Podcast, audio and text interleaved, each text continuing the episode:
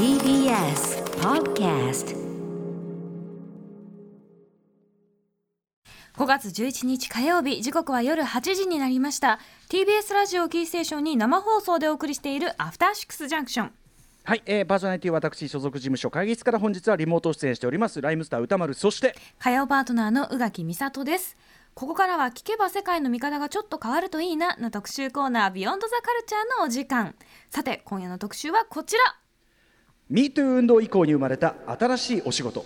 映画やドラマの性的なシーンを撮影するときに頼れるスタッフ。インティマシーコーディネーターってなんだ特集はいということで、えーまあ、2017年アメリカで始まった映画やドラマなどの撮影現場での性的暴行を告発する、まあ、今あのもはやその後はね、えー映画とかエンターテインメント業界からさらにこう、ねえー広がっていった、えーはい。ハッシュタグ MeToo 運動ありました、えーこの運動の世界的な高まりを受けて今海外の映画やドラマの撮影現場ではインティマシーコーディネーターという新しい仕事が生まれ活躍しているそうです、例えばネットフリックスの Sex Education や、えーブリジャートン家などで起用されていると、えーこのお仕事性別に関わらず俳優が体を露出するシーンやラブシーンなどセンシティブなシーンに立ち会いプロダクションと役者の間に入ってコーディネートする撮影スタッフのことで、まあ、日本ではまだ数少ない我々もあんまりね耳慣れない最近お仕事聞いた名前かなと思いますけれどもでございます。ということで今夜はこのインティマシーコーディネーターというお仕事について、えー西山桃子さんにお話を伺っていきたいと思います。西山さんよろしくお願いします。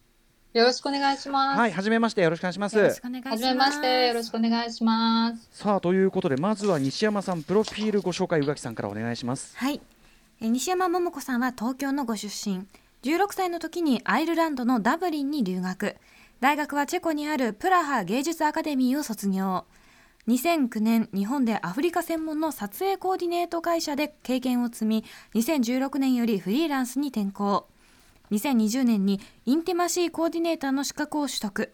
ロサンゼルスに拠点があるインティマシーコーディネーターのトレーニングを受けた現在36人が在籍している Intimacy Professionals Association IPA に所属しています、日本では数少ないインティマシーコーディネーターの一人でハリウッドとの共同制作作品などに参加されています。はい、えーということでね、まあ、もう西山さんのプロフィールすでにこう全体がもうインターナショナルって感じでめちゃめちゃかっこいいですけど、はい。えー、と西山さんなぜその改めてですねインティマシーコーディネーターというお仕事を目指そうと思われたんでしょうか？はい、はい、えっ、と、私、日本に帰国してから、うん。ロケコーディネーターを先ほども、あの、ご紹介を受けたようにやっているんですけれども、はい、やはりコロナの影響でうん。海外に行けなくなったっていうのが一番大きくて、確かに。で、その際に、イギリスに住んでいる友人が、うん。彼女はファイトコーディネーターっていう、例えば喧嘩とか、はい、そういうシーンのコーディネーターっていう、はい格闘シーンとかのコーディネーターから連絡があって、インタムシーコーディネーターって仕事知ってる？って聞かれて、うんうん。で、そっから、うん。それ何聞いたことないっていうのから調べ始めて興味が湧いて、で、実際にちょっとアメリカの方でそういう人探してるよとかっていう話も聞いたんで、うんコンタクト取ったところちょうど日本向けに、うん。うんあのー講習をか、トレーニングをやるっていうことだったんで、へえーじゃあ私もやりたいっていうことで、うんうん。急遽参加してうんインタムシーコーディネーターになりました。ーなるほど。じゃあ比較的じゃあその西山さんにとってもまあ最近目っていうかのことだったんですね。そうですね、えっと、正直、それまで一回も聞いたことがなくて、うんうんで、初めてそこで、あ、そんな仕事があるんだ。逆に今までってどうやって、あの、そういう撮影してたんだろうなっていうのが、うんうん逆になんか不思議に思えたっていう感じですね。はい、えーというででですね今インティマシーコーディネーターの方っていうのは、えー、と世界中でってことで、まあ、日本では当然ねまだそんなにいないと思うんで世界中だとどのぐらいいらっしゃるんでしょえっと、か正確な数っていうのはみ誰も把握してないと思うんですけれども、はい。大体100人ぐらい、うん。100人未満っていうふうに聞いてますね。なるほど。で、大体がやっぱり欧米、うん。アメリカだったりとか、イギリスだったり、カナダだったりという形です。う、うん、なるほど、まあでねまあ、まさにこう多分アメリカでもまだまだこれからこう広がっていくような業種かと思うんですけども、えー、とそもそもこれインティマシーコーディネーターこれ我々日本語的にこうか把握するならどういう役がいいんですかねこれ。いや、これってインタマシーっていう言葉自体は親密なとかってそういう意味なんですけれども、親密なはい。ちょっと親密なコーディネーターって言っても多分意味もわからないし。例えばちょっと記事とかだと、ベッドシーンコーディネーターとか、ラブシーンコーディネーターとかって紹介されているんですけども、うんちょっといまいちなんかそれも違うなっていう感じはしてて、なので私もインタムシーコーディネーターってそのまま使っちゃってますけど、え逆に何かあれば。まだ役もできていない段階ということですよね。そうですね、うん。ただまああの職業的な理解が進めばもう別にそこはいいかもしれないですけどね、まあ、当然スタントコーディネーターはスタントコーディネーターである程度通じるわけだから。はい。ということでまさにちょっと我々も今日あの本当にお話を西山さんからお話を伺ってあのそのどういうお仕事なのかとかあるいはその撮影現場の問題点、まあ、これまでは割と見過ごされてきた部分であるとかどうしていったらいい？多分これもあの業界関係者聴取率も高いんであの日本の、まあ、環境を良くしていく意味でもちょっといろいろ勉強させていただければと思っております。よろしくお願いします。よろしくお願いします。お願いします。After Six Junction.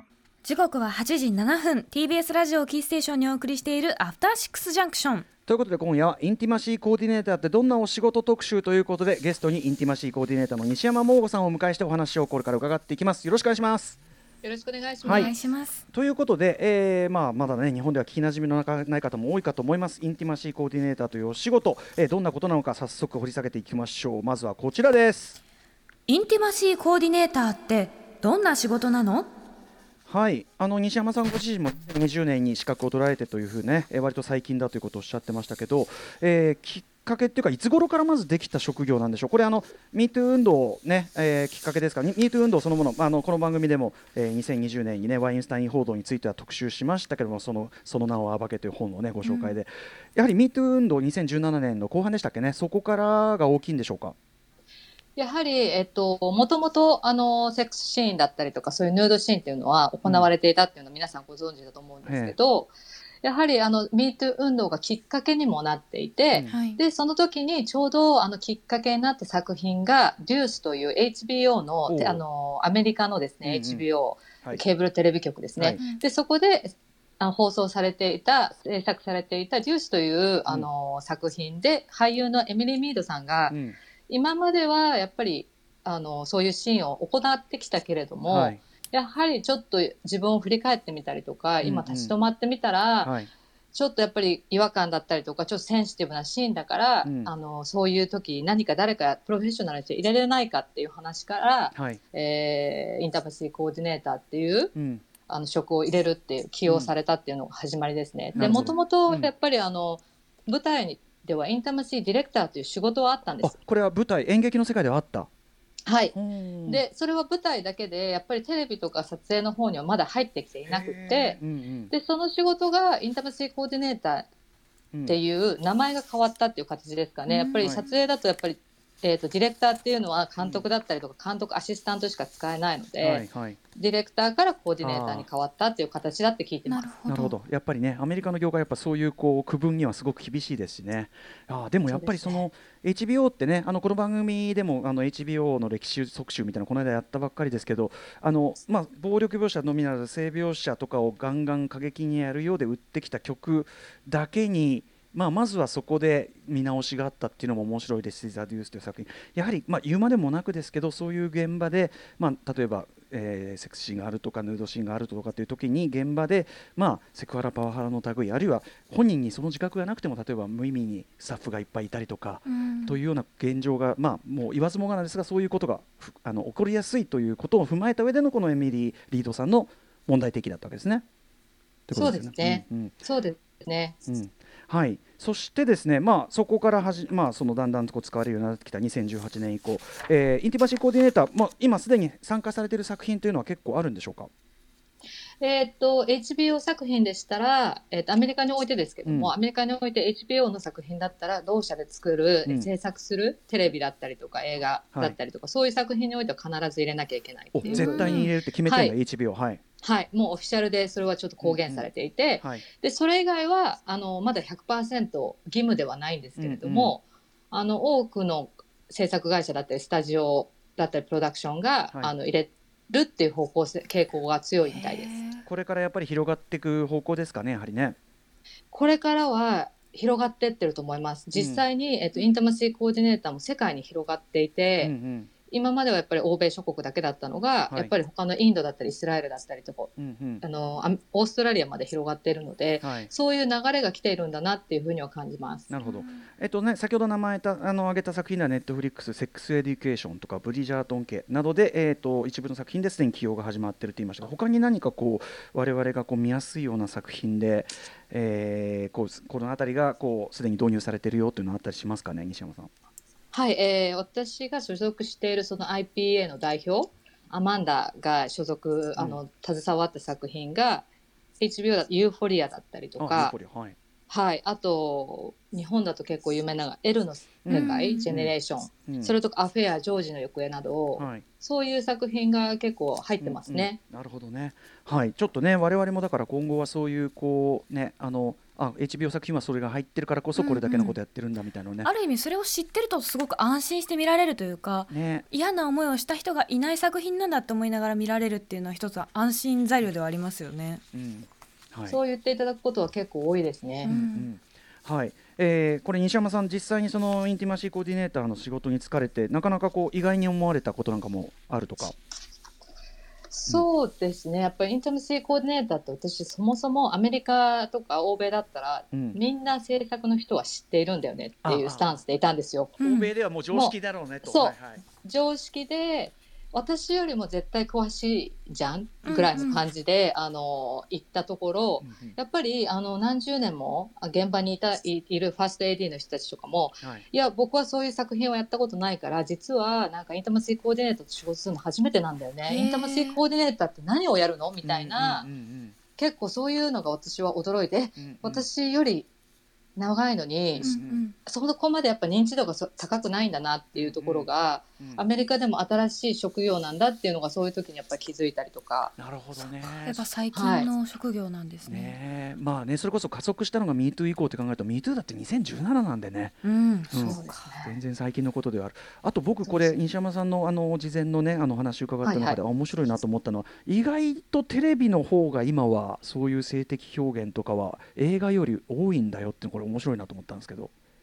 私も結構やっぱり日本とかだとやっぱりテレビって制限が結構厳しいなって感じていて、うん。見せれる部分見せれない部分ってはっきりしてると思うんですけれども、はい。だからアメリカも映画っていうのが映画の方が仕事が多くなるんじゃないかなうんと思っていたところ、うん。やっぱりあのアメリカの人たちの話を聞くとやっぱり映画は家族で見に行くもの。だからもちろんそういう性描写のものもあるけれども、うん。やはりテレビの方がうんインターシーコーディネーターの仕事は多いよっていうふうに聞いて、結構驚きました。勝手に映画の仕事が増えると思ってたんで、うん。なるほどね。確かに先ほど挙げていただいた作品も、まあ、ドラマのものが多かったかなといううん。印象です。うん。へー今だ。からその多分めすごくメジャーな家族向けのブロックバスター作品かすごい小さい実制作なそのインディーの作品かってあい間の中間そういうこう性描写が出てくるような大人向け中間作品っていうのはむしろやっぱテレビとかの方に行ってるっていうのはなんかそういうこう構造変化も感じますねその話からはね。そうですね。あってことやっぱ配信系とかだと、もうちょっとやっぱり自由にいろんなものを出せるっていう形もあるのかもしれないですね。はい、ということで、えー具体的にはですねではこのインティマシーコーディネーターどういうお仕事をされるということなんでしょ具体的には制作もう一番わかりやすくてコーディネーターなので、うん。制作のディレクター監督う。うん。と俳優のあの役者さんですね。はい。の仲介となって、うん。交渉や演技のサポートをする仕事。うんうん。でこの俳優さんっていうのはよく思われがちなのが、うん。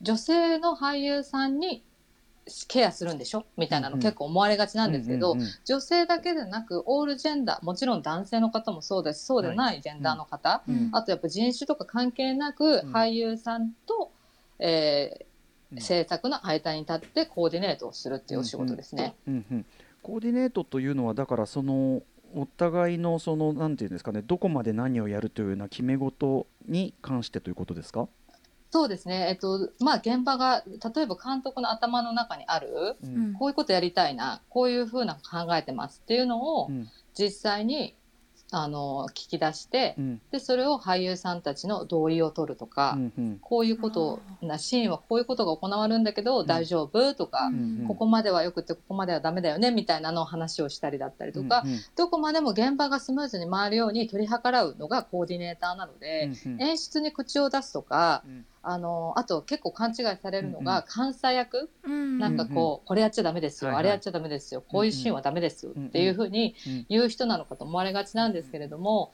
そうではなくてどこまでも監督の意見あのやりたいことを聞いてそれをみんなで、うん。えー、とシェアして同意して行いましょうっていうのがメインですね。まさしくコーディネートという感じうんうん。がはい、しますけど、うん。ある種言語化するみたいなところもあるってことですか？あると思あのあると思います、うん。結構ふわっと、うんうん。やっぱり台本とかってそんなに全部書けないと思うんですね。はい。はい。でやっぱりふわっと空気読んでよみたいなのって、うん。どの現場もあると思うんです。うんうんでそれは別にセックスシーンだけではなくて、こういう現場でも多分字だけで表現されていて、うん。実質何を話してもらいたいのかって分かんないっていうことはあると思うんですけど、うんそこをやっぱり明確化していく。で実際どういう撮影をしたいのかどういうアングルで撮りたいのか何を求めているのかっていうのを聞いていく。はいっていうのが大事かなと思います。クリエイティビティはその最大限生かしつつもやっぱりその演者側が安心して納得して、えーできて要するにみんながその嫌な思いしない形で作るというのを整えていくというかねそういうことなんですね。そうですね、うんそうですね。いやーでも言語化って確かに意外とこういうさ結局そのそういう場で今まで何が行われてかって多分なあなあってことじゃん。うんそのねまあここはもう、はいキスって言われて、どうどのキス？どの程度のキス？とかそういうことかな、多分そういうことですよね。はい、そうです。はい。あのー多分文字だとキスシーンとかって、うん。うんここでキスをするってなっても、うんえ、このキスは舌を入れますか、うんうん。入れませんか？みたいな、うんうんそういうのもやっぱり明確にしておくっていうことはやっぱり大事なのかなと思います。、ね。でそれで現場のノリでその「おいちょっともっとグイグイいっちゃってよ」みたいな、もうみんなそれもうじゃあみんな今度今ってんだからさみたいな。そういうのが本当に一番うん。のあれだから、まあそこに関してってことかですよね。つ別にそこまで求められてなくても自由演技って言われてもさってなりそうな気もしますし、そうなんですよね、うん。結構私もちょっとダンスとかをやっていて、はい。うんうん。じゃあ今から一曲かけるからうん。踊ってよって言われても、私はやっぱ集中できないんですよ。うんうん。これで合ってんのかな、合ってないのかな？っして。思いながら。ペ そう。で、やっぱりし振り付けがあったりとか、やることが分かってて、やるときって、やっぱり集中できて、うん。私はそれがいいと思ってるんですね。で、もちろん、その、なんて言うんだろう。急にインプロでやってよって言われて、やるので、全力で発揮できる人もいるとは思うんですけど、うんそれをやっぱり最初から求めちゃいけないなと思っていて、なんかそれが才能だろう見せるのが才能だろうこういう時にやるのがなんか役者魂だろうみたいなのは、やっぱちょっとうん。ね、はい。みんなにみんな当てはまるわけじゃないから、だからそこが前提で話が進んじゃうのはおかしいですね。それが、うんそこのだから演出意図と演出意図と俳優さんの同意が取れてればそのインプロビゼーション、その即興演出も当然ありですけども、はい。ということですね。ね。はいそうです。なるほどさあということで、えーインティマシーコーディネーター。じゃあ引き続きちょっとお話を伺うんですけど撮影の前にこう準備というかなしていくことというのはどういうことがあるんでしょうか？ちょっとさっきも話しましたけど、うん。やっぱり台本を読む。うんで台本を読んで何をしたいのかなってこのシーンはどういうシーンなのかなとかっていうのをやっぱり自分の中でまとめます。うん。で実際制作側だったりとか監督と打ち合わせをしてうん。このシーンだったらこういうどういうトーンで撮影するんですかとかうん。あのキスって言ってもさっき言ったようなどういうキスをするんですか、などそういう話を、うん。えー、と話をしてはい。でそれを俳優側に持って帰ります。うんでこういうのを望まれてるんだけどあなたはどうですか？ここまでは OK ですか？みたいな話をして、そのフィードバックで問題がありそうだったら制作側に返します。うんうん。でその後 nudity rider っていうやはりアメリカですと同意書が必要になるので。 nudity rider っていうんですね、うん。合意書。はい。うん。そうなんです。ヌードとか、うん。えー、と疑似セックスっていうんですかね、うんうんうん。セックスのシーンはい。をに対する同意書っていうのをうん。作る。うん。で、それはプロデューサーの仕事だったりとか、あの、うん。ロイヤーの仕事、弁護士の仕事ですね。で、その間に私たちが入って、こういう進路、こういうとこがあるから、ここにこれを足してくださいね、みたいな話をして、うん。で、最終的に衣装さんたちと、はい。このシーンでここういうのがあるんですけど、どうしますか、ああの、うん。じゃ全部そちらで準備できますか？みたいな話をして、うんうん。最終的に現場に行くって感じ。うんうん。ちゃんと隠すような衣装になっているというのもあれをしてということですよね。はい。でさらに現場でもやっぱりそれはあのそれこそさっき言ったような昔よく昔っていうか今もあるのかなそういううん。余計な人がこうやたらと増えちゃってヌーるとか。ドシーンだとわらわら人が寄ってくるみたいな話を聞いたこともありますが、そういうようなこともないようにというようなことですかね。そうですね。やっぱり特にアメリカの現場は厳しいので、うん。あの最低限の人数しか入入ってはいけない。クローズセットを作らなきゃいけない、うんでモニターとかもいろんなところにあると思うのでそのモニターが切られてるかっていうのを確認するうんうん。だったりとか、やっぱりそこら辺はちゃんとあの守るべきもところは守らなきゃいけないので。うんうん。はいはい、あとその、えっと、例えばスタントアクションのねスタントコーディネーターとの比較でいうといわゆるその振り付け的なことをやる場合もあるんですか、あります。うんうんあのもちろんそれはディレクター監督が望まれた場合、うんうん。あとあの俳優さんの方でもあの、振り付けをしてほしいってなった場合うんうん。は監督あの振り付けの方はうん。しますね。うん。ねだって監督とかが常にそういうとこビジョンがあるとも限らないもんねそんなね。うん、なるほど。逆になんかやっぱりプライベートなところだと思うんですねすごはい。くセックスシーンって。はい。うん。でそれをやはりその振り付けがないままだと俳優さんとかもすごく居心地が悪いんじゃないかなと思っうんてやはり。本当だよね。そうだからそこをやっぱり振り付けしてあげることっていうのはすごく大事だなっていうのは思う、これは演技なんですよ。うん。これはあなたのプライベートとは関係ないですよっていうところをちゃんと分けてあげるっていうのは大事かなと思ってます。うんうん。そうか。だってアクションだとやっぱあるわけですもんね。このキャラクターはこういう殴り方をするとかうん絶対教えてもらうはずなのに、ね、今までないっていうのが確かにいきなりむき出しのその人が変 これその自分えその普段の感じって、だねなんだそれみたいなこそんなんとになりますよね。出。した出さなくてもいいでしょうし嫌ですよね、うん。やっぱり残っちゃうと思うんですよね。やっぱ人生において何々さんのセックスシーンはこうだったとかってやっぱり今ってインターネットとかねググればすぐ残っちゃうしはい。やっぱそこら辺も考えてうん。分けてあげるっていうのは大事だなっていうのは思います。なるほど。ということでまずその事前の取り決めその、えっと、契約に書かれている以上のことをそのなあなあでやってないかとか、そのえーちゃんとクローズドの状態でやってるかみたいなのをチェックした上であとやはりその先ほど申し上げましたやっぱりその役者さんに接する時も役柄の役柄としのこれですよということを踏まえてやるというのが大事だったりする。できるだけ私は俳優さんの本名じゃなくてその役柄で説明をするっていうように心がけてます。ややっぱり本人と分ける。うんうんうんなんとかすなんとかというそのキャラクターなんとかはこう動くはいっていう言い方をすることで、やはり演技としてのその線引き精神的にもできますもんね。はい、そう思います。本当になんかやっぱり線引きしてあげるっていうのがすごく大事。うんあのうん負担が減るのかなっていう気はします。うん間違いないこれは意外とでもねあんまり気をつけてない部分っていうか僕もああなるほどって思いましたすごく。どうしてもねそのその下にある本人の顔を見てしまうというかう、ん。うん、っていうところはあるでしょうし、あの気を使うがゆえにその本人本人に寄り添っちゃおうとしか、しちゃうかもしれないけどでもプロとの俳優として来てるんだから、ね。むしろそこうん線引きしてあげる方がいいってことですよね多分ね。そうですね。やっぱ線引きしてあげること、線引きすることでやっぱり俳優さんもわあの自分の中で線引きできると思うんですね。うんうんでこれこのセックスシーンは自分じゃなくってその役柄がやっているっていう風にうんうんやれれば、あのもうちょっとやっぱり集中もしやすいですし、うんあの精神的にやっぱり負担も少ないのかなと思います。うんうんあとはそうかあの前張りとかもっておっしゃってたから、そういうところで安心感も全然違うのかなと思いました。そういう一一生というのかなそのうん身につけるものどこまで見えるかとか。う、んうん。そうですね。やっぱり見えなくていい部分って見えなくていいと思うんですよ。うん。はい。でそこが結構やっぱりそこを見せてこそみたいなところあるのかもしれないけど必要じゃない場合は、うんうん。あの隠す、んそういうことであの隠すだけでもただ隠じゃなくてさらに安心感があるようにうん。1枚乗っけるとか、うんうんそういうことでやっぱり安心してうん。できるんじゃないかなと思います。これでもそのねそのまあ西山さんたちそのインティマシーコーディネーターが今はだんだんと進出してきてそういうところ要するにまあえーと作品のクオリティと俳優さんのまあそのなんていうかな、えー権利というか人権部分をこう守るという部分っていうのを両立させようとしてるけどやっぱりないと逆に言えばとかくその俳優さん側っていうのがどんどんどんどん不利なというのかなあの押し切られちゃったりしがちなっていうのはやっぱりこれはアメリカであっても普通にあるからってことですよね。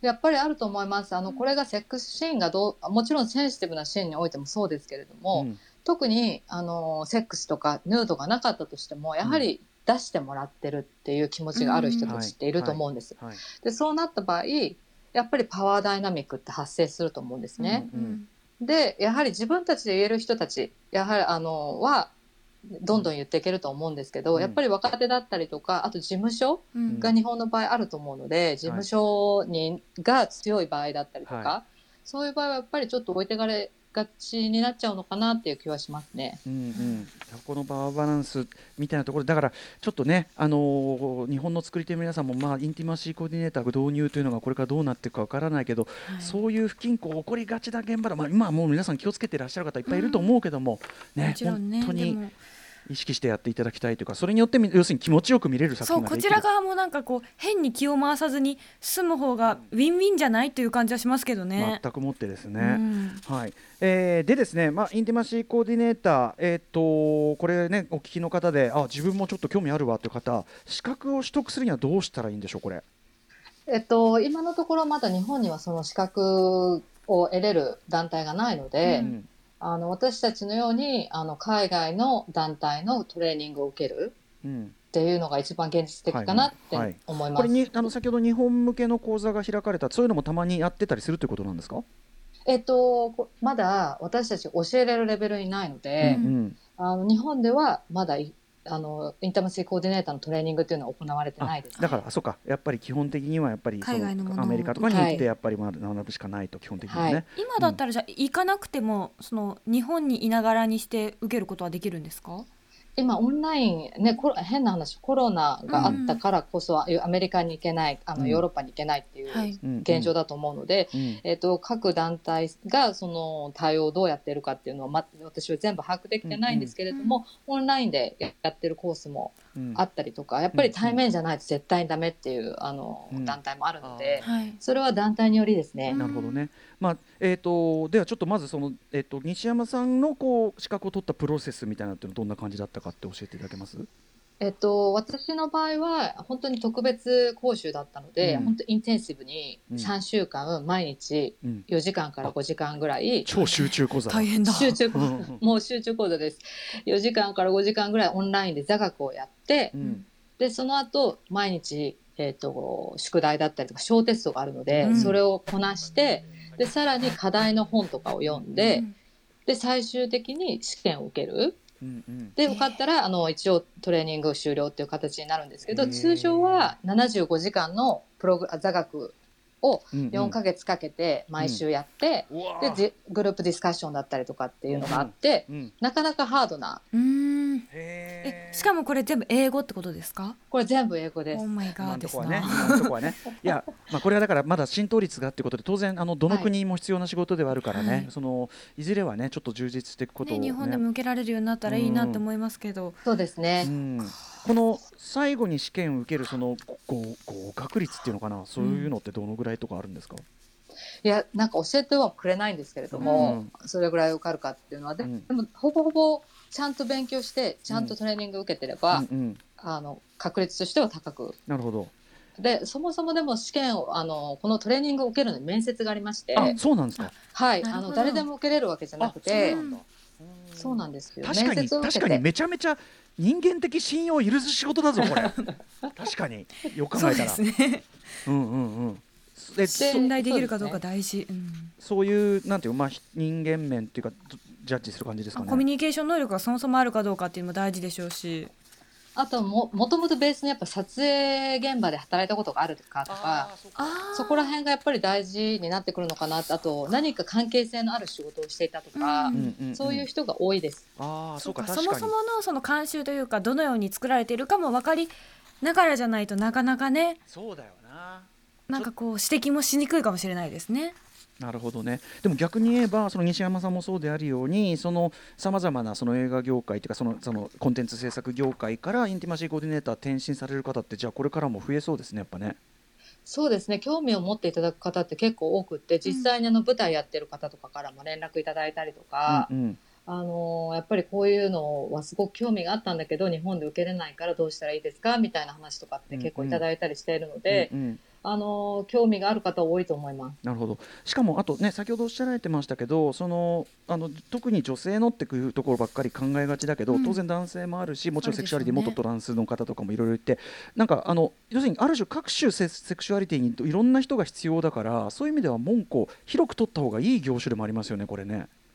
そうですねやっぱり広い広く見れないと逆にしんどいなって思います。うん。やっぱりうん。あの日本はなまだね人種とかも少ないです。日本人がメインっていうのも多いですし、うんうんただやっぱり海外行ったらそれこそ人種いろんな人種の方がいて、うんうん。いろんなやはりあの、うん。その方たちに合わせていろいろカスタマイズしていかなきゃいけないと思うので、宗教によってもっていうのはあるんですね、そうですね。うん。うん。やっぱりそこら辺のバックグラウンドの知識とかあった方がいいので、うんね、でも例えばこれによってですよその男女のみな例えばトランスジェンダーの方々扱うときに、インティマシーコーディネーターがうまくちゃんと機能していればあの例のドキュメンタリーであったようなかつてのひどい描かれ方とかちょっとずつ減るとかなんかそういうプラスにもなんないかなって気もしますね。うんね。やっぱり正しい知識を持つって大事だなと思ってて、あとうん。うん例えばやっぱりセックスシーンでもいろんな性癖の、うんうん。あのシーンが描かれると思うんですけれども、やはりそれをちゃんと知って私たちが変なリアクションを取らない。やっぱりジャッジしないっていうことが大事、うんうんうんうん。えこんなことやるの？変だわみたいな。私たちがやっぱりそういう先入観を持ってしまうと、うん実際その当事者だったりとか、うんうん。そういう現場にいらっしゃる方がすごく嫌な思いをしてしまうってことがあるので、私たちはやっぱりちゃんと正しい知識を持ってジャッジしない。例えば前にその方が他の演他の映画ですごく脱いでらっしゃったから、うん。はい。今回も脱いで平気だよねみたいなのは全部違うのでそうですね。一回やっぱクリアうんうんうん。うんにするっていうそのがね。のその役柄でその作品に必要だからやったことだという切り分けをね当然のことなんだけどやっぱりそれをちゃんともういいでしょみ意識的にやっていくというかね、これはでもね、はい。あのまあ、撮影現場はもちろんのことですけど、まあ、我々もねそのある種消費する側っていうのもちゃんとうんうんうん。そこをね、っていうことですよね。わかります、うん。ちょっと求めちゃいますよね。前、うん。こんだけやったんだから今回はもっとやってくれるだろうとか、やっぱりそういうのって負担になってしまうと思うので、はいうんうんはい、といったらいやでもここまでの話でもなんか、なるほどなっていう感じだし、ですし今やっぱりすごく配信も増えてきてその日本で見られるからとかではもうないじゃないですか。海外でも見られるし逆に海外でも見てもらわなきゃいけないだろうし。っていうことはよりそういった部分でのなんかセンシティブな部分をちゃんと見ているかどうかってすごく大事じゃなじゃないとどんどん狭い世界の物語で狭い市場のものになってしまうからこそすごいね日本でもちゃんと広まってほしいなっていう気持ちになりました。今後のためにのね日本うん。のそのコンテンツ業、エンターテインメント業界のためにも必要だっていうことなんですよね。って思います。はい。さあということで、えーここまではインティマシーコーディネーターというお仕事どんな内容なのかについてお話を伺ってまいりました。続いて行ってみましょインティマシーコーディネーター日本と海外アメリカの違いは？うこれ海外アメリカってあえてしてるのはやっぱり、うんやっぱりアメリカが今のところはもう当然メインだからということでしょうか？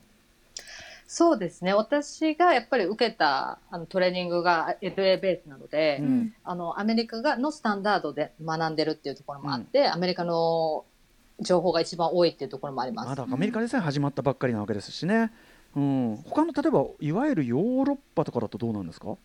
えっとイギリスは結構やっぱりあの進んでいてでももちろんイギリスって舞台もあった、うん舞台もすごくねあの、はい。強い国なので舞台でもインタームシーディレクターっていう仕事があってううんんでやはりただ私の意外だなと思ったのが、ええ。フランス？フランスって結構やっぱりセックスシーンとかすごく多いな、うんうん。フランス映画って思うんですけど、ええ。インターマシーコーディネーターが今までやっぱりいなかったっていうあーまあふうに。なんか逆にそのなんていうかなフランスの自負もあったでしょうからねそんなそんなさその性愛のことを我々にそんな指図するだなんてあったみたいなのもあったかもしれないけどうね、ん。うん。まあでもそのあたりもねちょっとこれからは少しずつ変わっていくでしょううしね。うん、っていう感じですそうですね。増えてあの人が実際インターマシーコーディネーターがフランスでも誕生しているので、あそうなんですね。はい。はい、えー一方ねもちろんこれあのあれですよ。日本もこれからねあの頑張ってっていうかねあのというここから先の話をしたいからこそ伺ってるんですが日本に関しては今いかがでしょうかねこれ。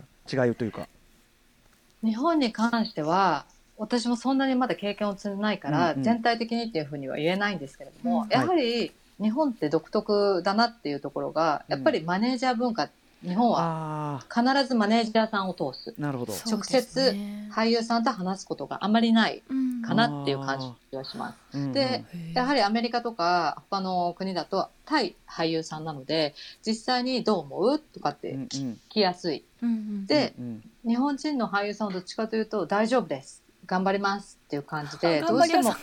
そうそうなんですよ。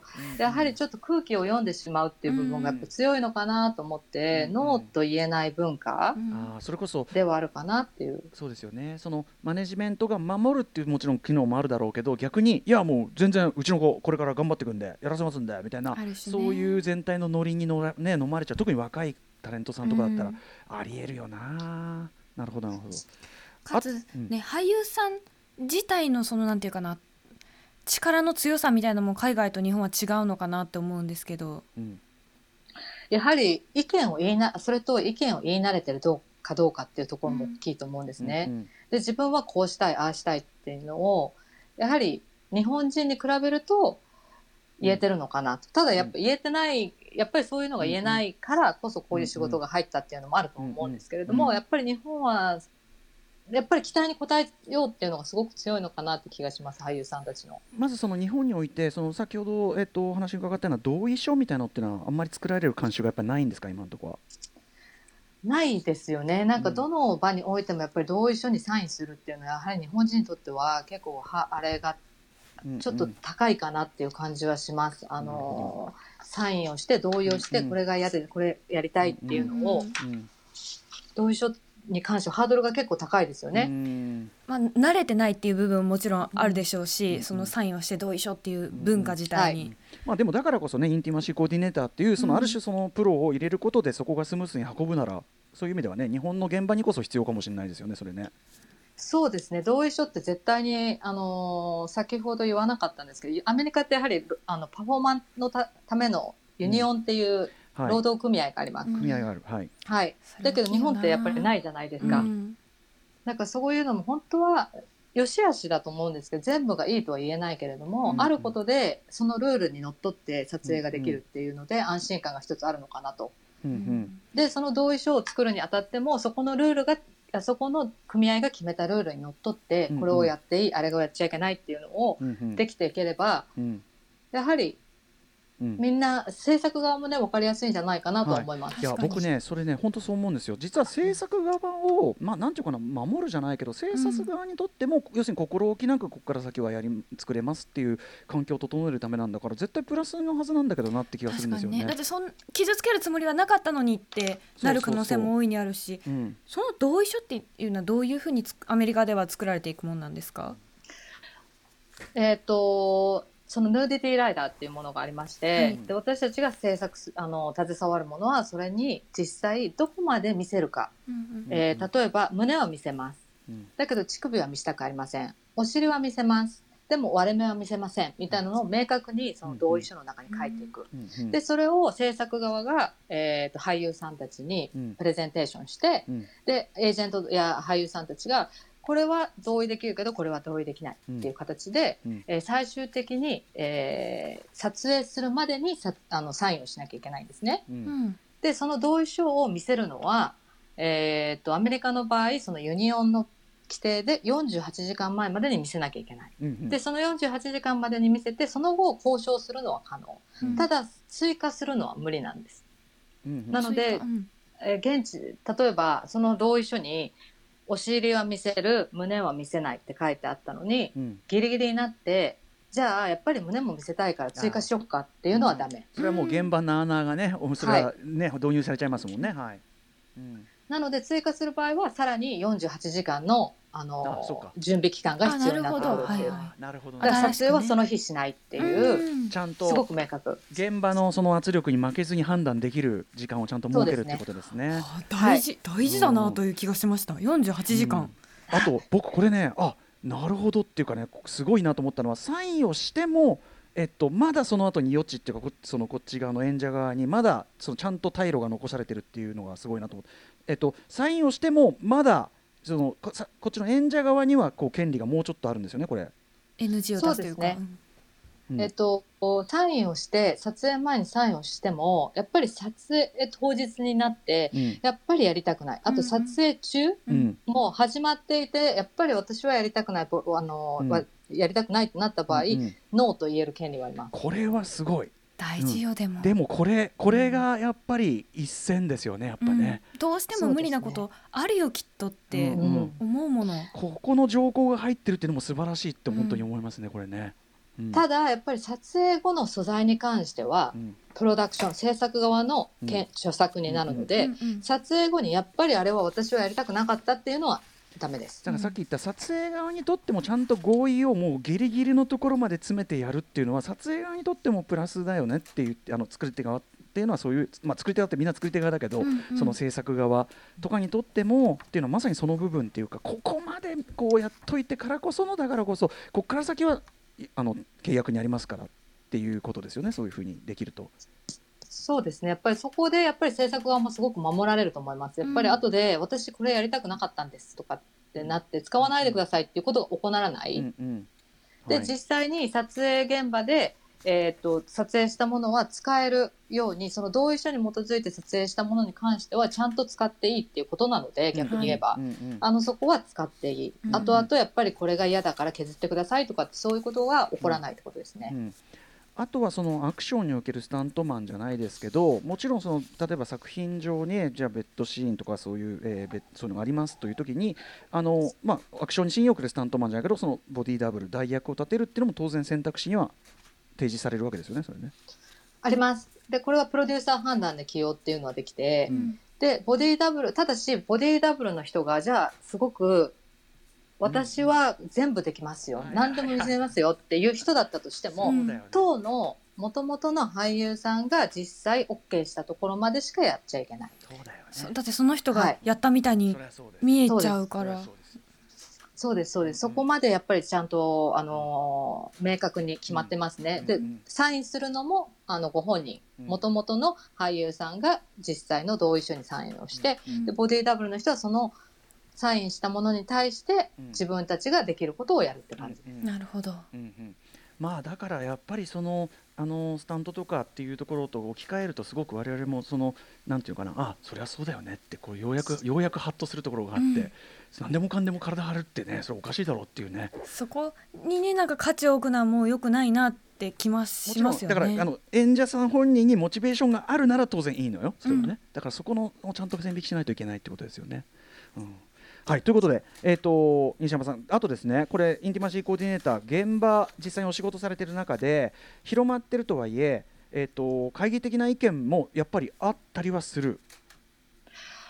もちろん、ちょっと、なんて言ったらいいかわからないですけええど、うんやっぱり最初に、この、い言ったお言ったようにあのインターマシーコーディネーターってアメリカですら、えーうん知られてなかったりとかする、初めてだっていう人たちもいるぐらいなので、はい。日本においてはさらにインターマシーコーディネーターって何って最近注目はしていただいてるけれども、うんうんうん。仕事内容に関して何をやる人なの？監査なの？逆に口を出す人なの？みたいな感じで、やはりあの今までいなかった人たちが急に来て、はいなんか我が物側で急に現場を仕切るんじゃないかみたいな不安とかもきっと感じられる方っていらっしゃると思うんですね。はい。でさ今まで喋ったインターマシーコーディネーターとはみたいなのは、うん。どこまでもやっぱりトレーニングで受けたうん。アメリカだったりとか実際欧米の例であって、うん。日本ではまだそんなにうん。できてないかなっていう気はします。はいそうですよね、これはでもやはり先ほどからちょっとねあの繰り返し言ってますけどやはり制作側にとってうんうんもプラスな要素であるということですよね。そこをどうやって理解してもらうかっていうところをこれからちょっとずつやっぱ深めあの広げていけたらなと思ってます。逆に若い世代の作り手であったりとか、まあ、演じ手の方とかはやはりその必要性であったりとかっていうのはあの、まあ、例えばアメリカの現場とかでもそういうこう温度差っていうのはあったりしますか？ありますね。逆あのー結構逆に驚いたのが若い世代の日本人のプロダクションの子たちとかも、うん。い。やインタームシーコーディネーターって実は知ってて、うん。でそれでこの現場に今回入ってくれるって聞いてちょっと嬉しかったんだよねみたいな、あの今までやっぱり自分たちがクローズセットとかも言わなきゃいけなかったけれども、うんうんプロの人が入ってくれることでちょっとやっぱ自分たちも一個荷が下りるというか、うんやっぱり彼らも戦ってたりとかするので、うん。いろんなところうんで。だからそういう面で、なんかこう入ってくれて、プロの人が入ってくれてよかったとか、うん。あとやっぱ衣装さんとかでも、うん。私こういう現場初めてでっていう方とかもいらっしゃったので、かそうですよね、はい。なので、あの、言ってくれてよかったっていう声もうん。あったので、ちょっとよかった、嬉しかったですね。ねえということでちょっとこれをまあお聞きのね作り手の皆さんもしくはその間接的に作り手いらっしゃるまあ業界聴取率も多いと聞いてますよ。うん。なのではいあのね本当うん。スタンダードになったらいいなって思います。このあインテマシーコーディネーターがこのドラマ入ってるんだ、じゃあ安心して見られるっうんて思う人多いと思うんだけどなって。いや本当に。うん。ねだし制作側ももちろんその事故のトラブルとかもなくて安心、みんな見てる側も安心。演者も安心でこれからまたいい作品作りましょう。みんなウィンウィンウィンですよ。うねん、という感じになっていくといいですね。というかご理解。さらにはねまずはちょっと理解を広めていくというところでしょうからあの今日西山さんのこういうお話伺えたのが非常に本当に重要だったと思います、ありがとうございます、えーここまでねインティマシーコーディネーターというお仕事についてまああのいろいろ伺ってきましたけど最後に西山さん今後課題のところっていうのはどこでしょうか？課題はやはりさっきもちょっと言っちゃいましたけど、うんやっぱりこの仕事についてもっと知っていただいて、はい。で、えっと制作側にもメリットがある。で、うん。インタマシーコーディネーターをどんどん起用しようと思っていただける。はい。でやはりアクションシーンとかあのスタント、ね、さあの時代劇だったりうんすると、スタントコーディネーターとかは必ず入ってると思うんですけれども、はい。いつかそれがこううんセックスシーンだったり、ヌードシーンだったりしてももうインタマシーコーディネーターが普通にいる。うん。見てる人たちがこのシーンってインタマシーコーディネーター入ったのかな入ってなかったのかなって思わなくていいぐらいうん。普通の光景になるといいなっていうふうに思ってます。いやー全くもってですね。うん。本当そう思います、うん、いやーでも本当にとにかく、まあ、我々も何も知らなかったことでもありますんで本当に西山さん今回は非常に意義深かったです。ありがとうございます。勉強になりました。ありがとうございまいろい。ろちょっとまた見る目も変わりますしね、うん。俺逆にそのこっから先それで何が生み出されていくかっていうの楽しみも増えたなと思ってますよ。うんあのポストインティマシーコーディネーター時代というかそのああもうアフターなそのもうある当然の時代にね何が生まれるかという本を楽しみにしたいと思ってます。はいということで西山さん最後に、えー、とお時間近づいてきたんですが何かお知らせ事などありますか？はい、えっ、とドキュメンタリー映画であることというのを作りまして、おーでそれは今回インタムシーコーディネーターのトレーニングを受けてる最中に、うん。やはりジェンダー論とかを広く勉強したことが結構きっかけではあるんですけれども、うんうんやはり私は日本のテレビの業界が多いので、うん。ちょっとそこのなんていうの温度差を感じていて、うん。実際どうなんだろうなとかってこう、私は思ってるけれども、うん。あの相手はどう感じてるんだろうなとかっていううん。のを題材にしてインタビューをしていくっていうあのドキュメンタリー映画を作りました。はい、であること、はい。ビーイング、はい、はい、これは、はい、はいどういう形で見られるんでしょう、これ。えっ、と来週は逗子で上映会をやっていておー。6月12日はあの長野の松本市であの上映させていただくのでちょっとそうなんです。巡回して本当草の根運動みたいな感じで。これはじゃあ、えその終わった後のティーチーンとかそういうのも含めてですか、ひょっとして。はい。うん、なのでぜひぜひ、うんうんあの全国でやっていきたいなと思ってるので、えー、見たいし、行きたい。じゃあ何かあぜひぜひ。SNS とかをチェックしたら、あはい、えっと、インスタグラムとか、うん。あの、であること、映画であることとかで調べていただけると、うん。細々とながらいろいろとやっているのへで、えー見に行きたい。いやいやいやこれは、いや、っていうか、ま、なんかある意味、今日の話ともね、完全にリンクしたことでもありますし。えー、絶対、あの、いずれ拝見したいです。ぜひよろしくお願いします。ありがとうございます。はということで本日はインティマシーコーディネーターってなんだ特集をお送りしました、えー、改めまして西山桃子さんありがとうございました。ありがとうございました。ありがとうございました明日のこの時間はサウンドスケープでエスケープ特集。元チャットモンチーで作詞家作家の高橋久美子さんとともにリスナーの皆さんから届いた旅音源を聞いていきます。